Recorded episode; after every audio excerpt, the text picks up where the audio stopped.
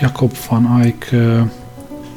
egy igen nevezetes holland vak zeneszerző volt, 1590-től 1657-ig élt, és amennyire én tudom, nem volt rokona Jan van Eycknak, aki ugye jó 200 évvel korábban volt híres neves festő ugyanott. Szóval egy vak zenész volt, akit elsősorban a harangjáték művészetért tartottak számon, de szabad idejében furujázott, és fönnmaradt hát már az 50-es éveiben kiadott kétkötetes furúja műgyűjteménye, ami hát jó 9 CD-nyi anyag, de hallgatóimra tekintettel nem, nem a, erről a 9 CD-s gyűjteményről adom zenéket, hanem egy olyan CD-t kerestem, amelyiken a Van Eyck művek kortárs szerzőktől ugyanazon művek más variációval vannak vegyesen, mert tartok tőle, hogy ha most egész órában csak szóló furúja szólna, akkor, akkor azt nem díjaznátó. Úgyhogy most hallgassátok meg még harmadszor is ugyanazt a számot, ami most elsőre volt, csak most egy John Doland feldolgozásban.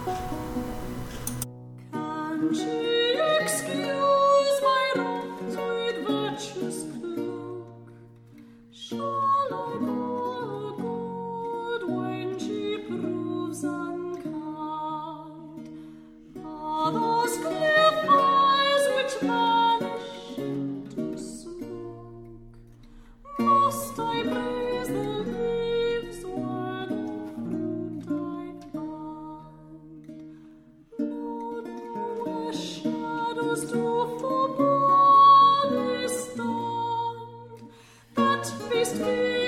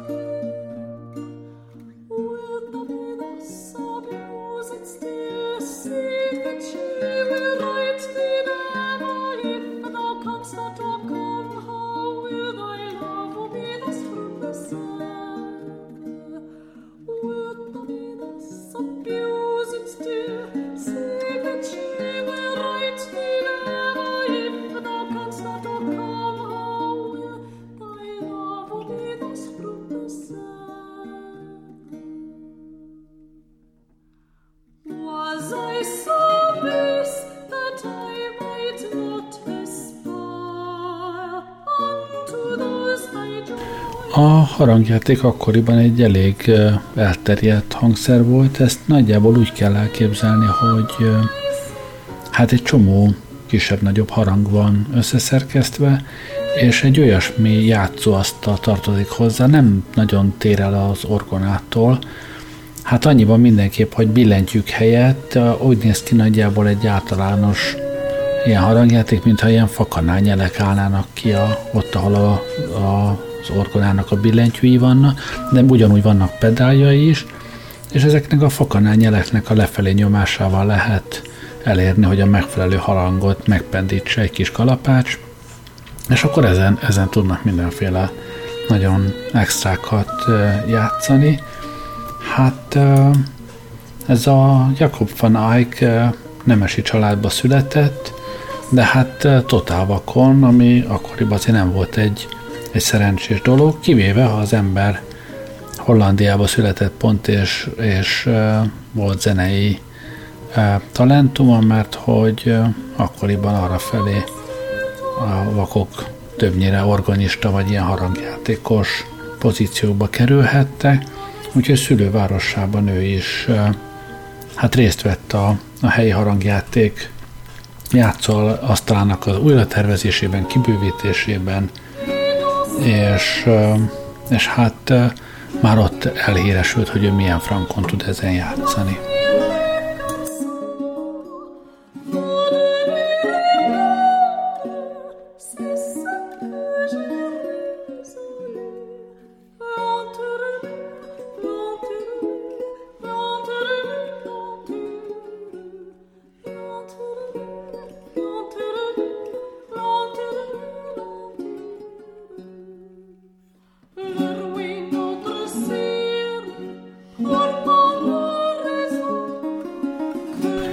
Sőt, aztán kibővíthette a, a helyi harangjátéknak az automata részlegét is, mert hogy olyan is volt, ez nagyjából úgy nézett ki, mint manapság ezek a zenélő dobozok, hogy egy ilyen hengerből kiálló kis pöckök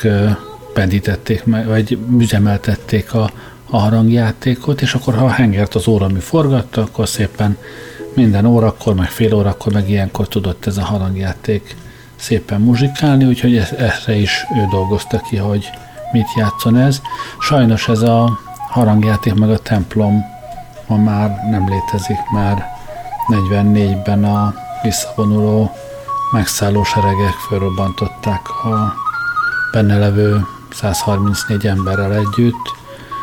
mármint hogy a templomban levő 134 emberrel, de hát nem csak az ők vesztek oda, hanem a, a harangjáték is, amit Jakob van Eyck szerkesztett.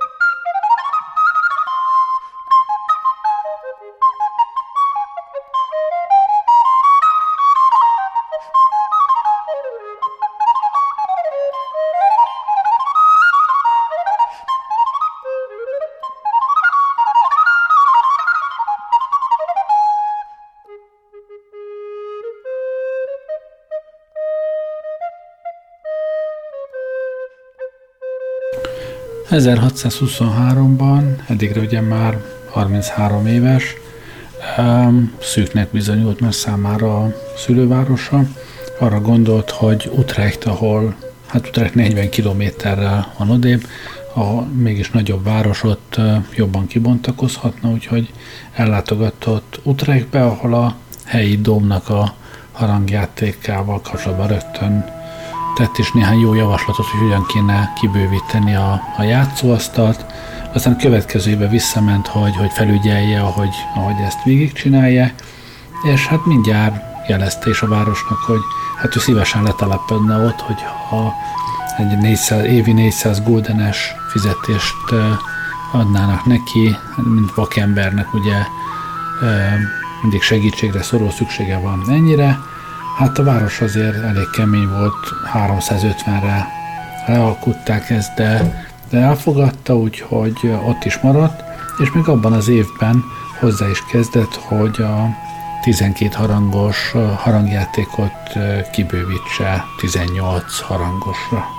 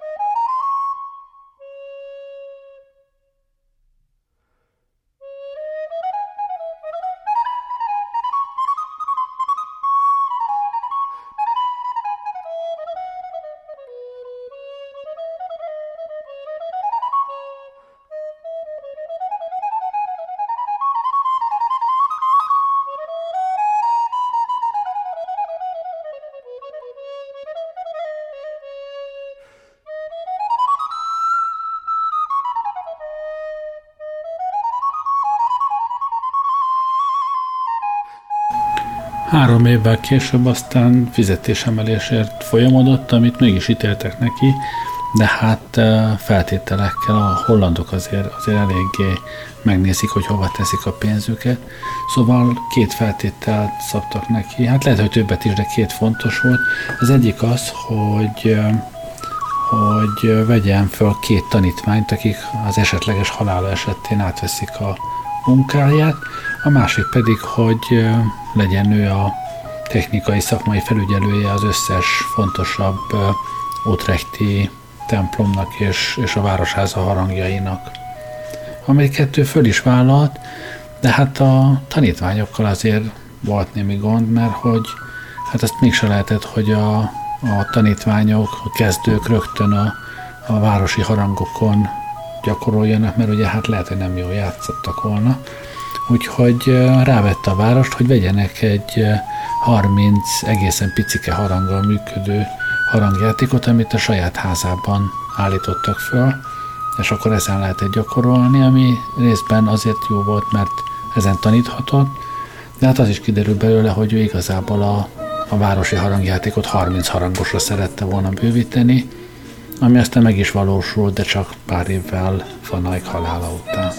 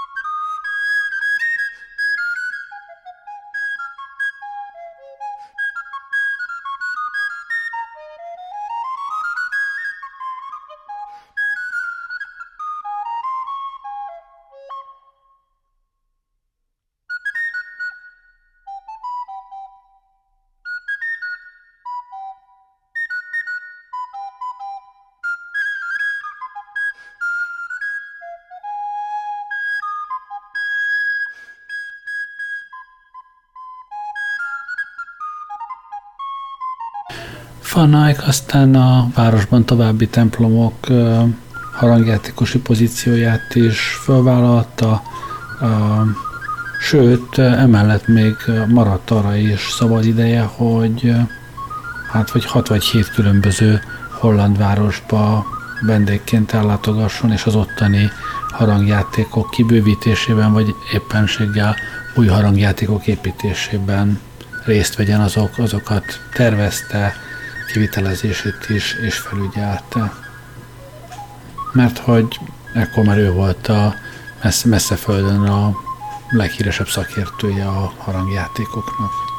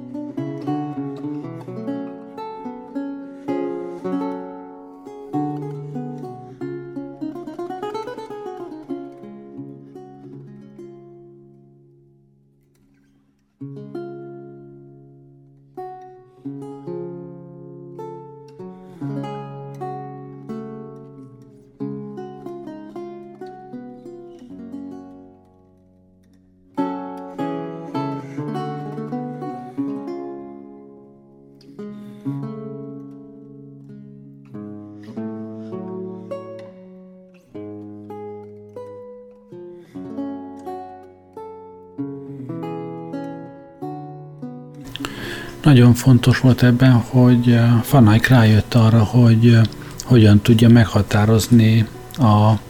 harangoknak a felhangjait, eh, és hogy hogyan lehet a harangokat jól behangolni. Ha belegondoltok, ha egy templomtoronyban van egy harang, az többé-kevésbé tök mindegy, hogy milyen hangon szól,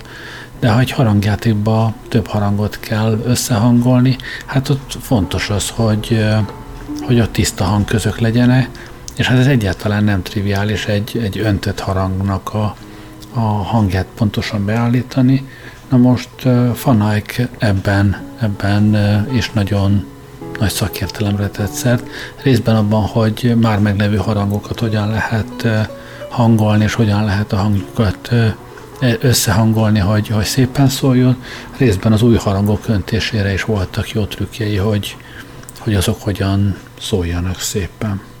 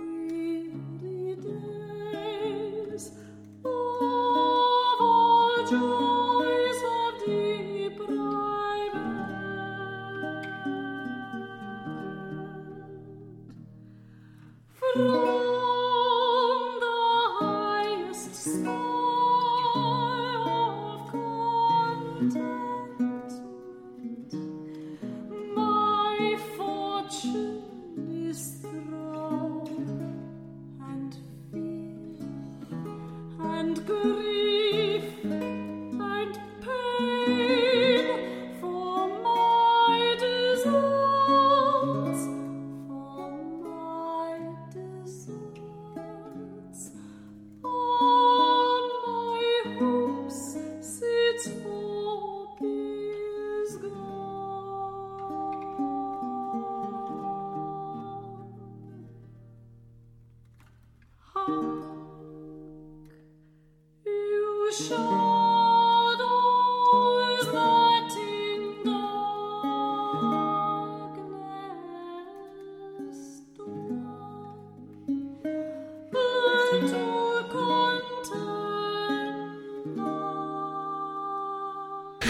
Van aztán össze is állt a, a Hemoni testvérekkel, biztos nem így kell kiejteni mindegy, szóval a Hemoni testvérekkel, akik harangöntők voltak, és együtt készítettek frankó harangjátékokat több holland városba is, és hát mindmáig a, a Hemoni harangjátékok azok nagyjából úgy néznek ki a harangjátékok között, mint a hegedűben a, a Stradivárik, tehát azok, azok a, a csúcsot képviselik.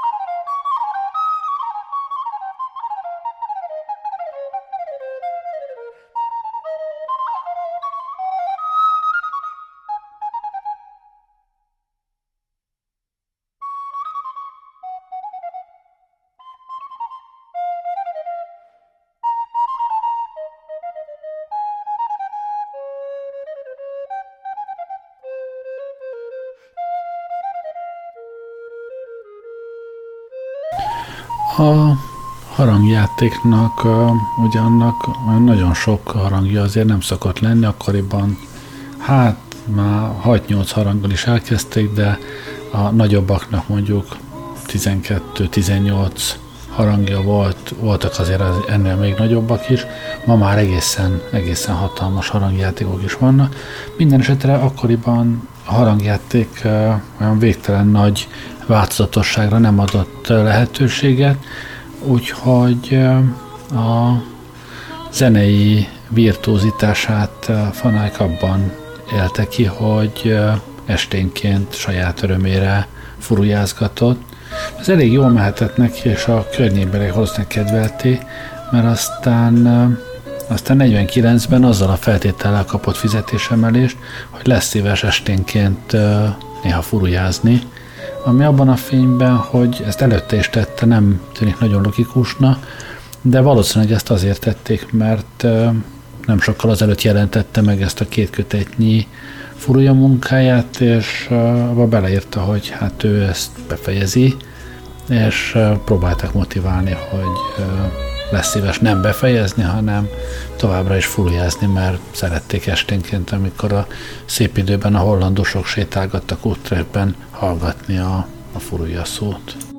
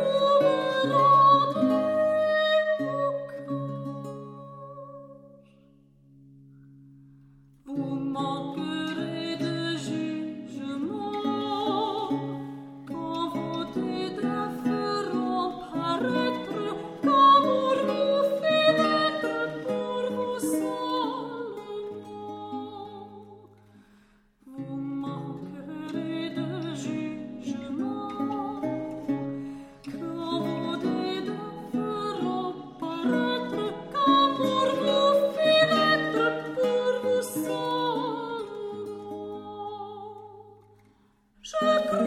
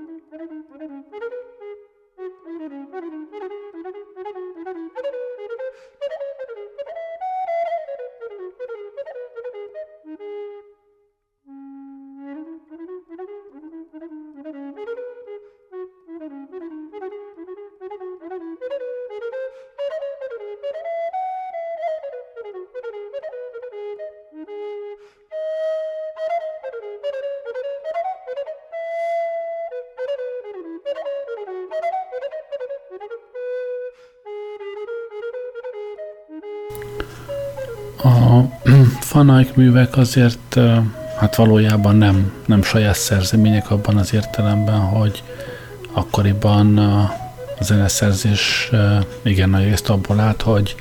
hogy meglevő vándordallamokat sokak által sokfelé játszott népszerű dallamokat kiki saját ízlése szerint hangszerelte, illetve variációkat írt rá. Ezek a fanai darabok is leginkább variációk a akkor ismert és közkedvelt témáira. És mivel ezeket saját magának írta, alapvetően arról szólt a dolog, hogy a saját testi furujázásait kottáztatta le, tehát többé-kevésbé azt is lehet tudni belőle, hogy ő maga mennyire virtuóz módon bánta furujával, és hát mindmáig ezek a darabok nagyon kedvelt és bizonyos értelemben nagyon rettegett darabjai a, a furujásoknak, mert hogy nem könnyű őket előadni, de ha valaki jól csinálja, hát igen szépen szólnak. thank you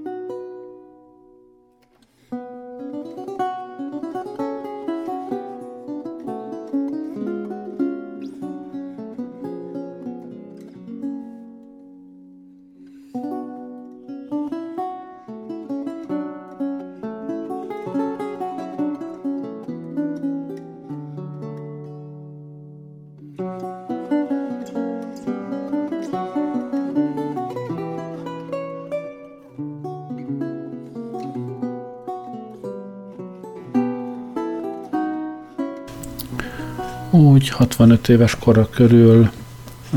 Fanaik egészsége hanyatlani kezdett, az asszisztense kezdte szép fokozatosan átvenni a, a munkáit, és 67 éves volt, amikor meghalt, és hát tényleg az asszisztense örökölte a pozícióit, családja nem volt, sose nősült meg,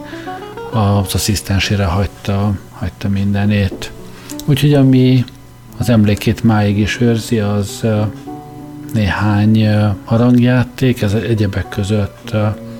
az Utrechti Dómban is, ahol mindmáig a harangjátékos azokon a harangokon, azon, azon a harangjátékon játszik, amit Eyck szerkesztett még annak idején,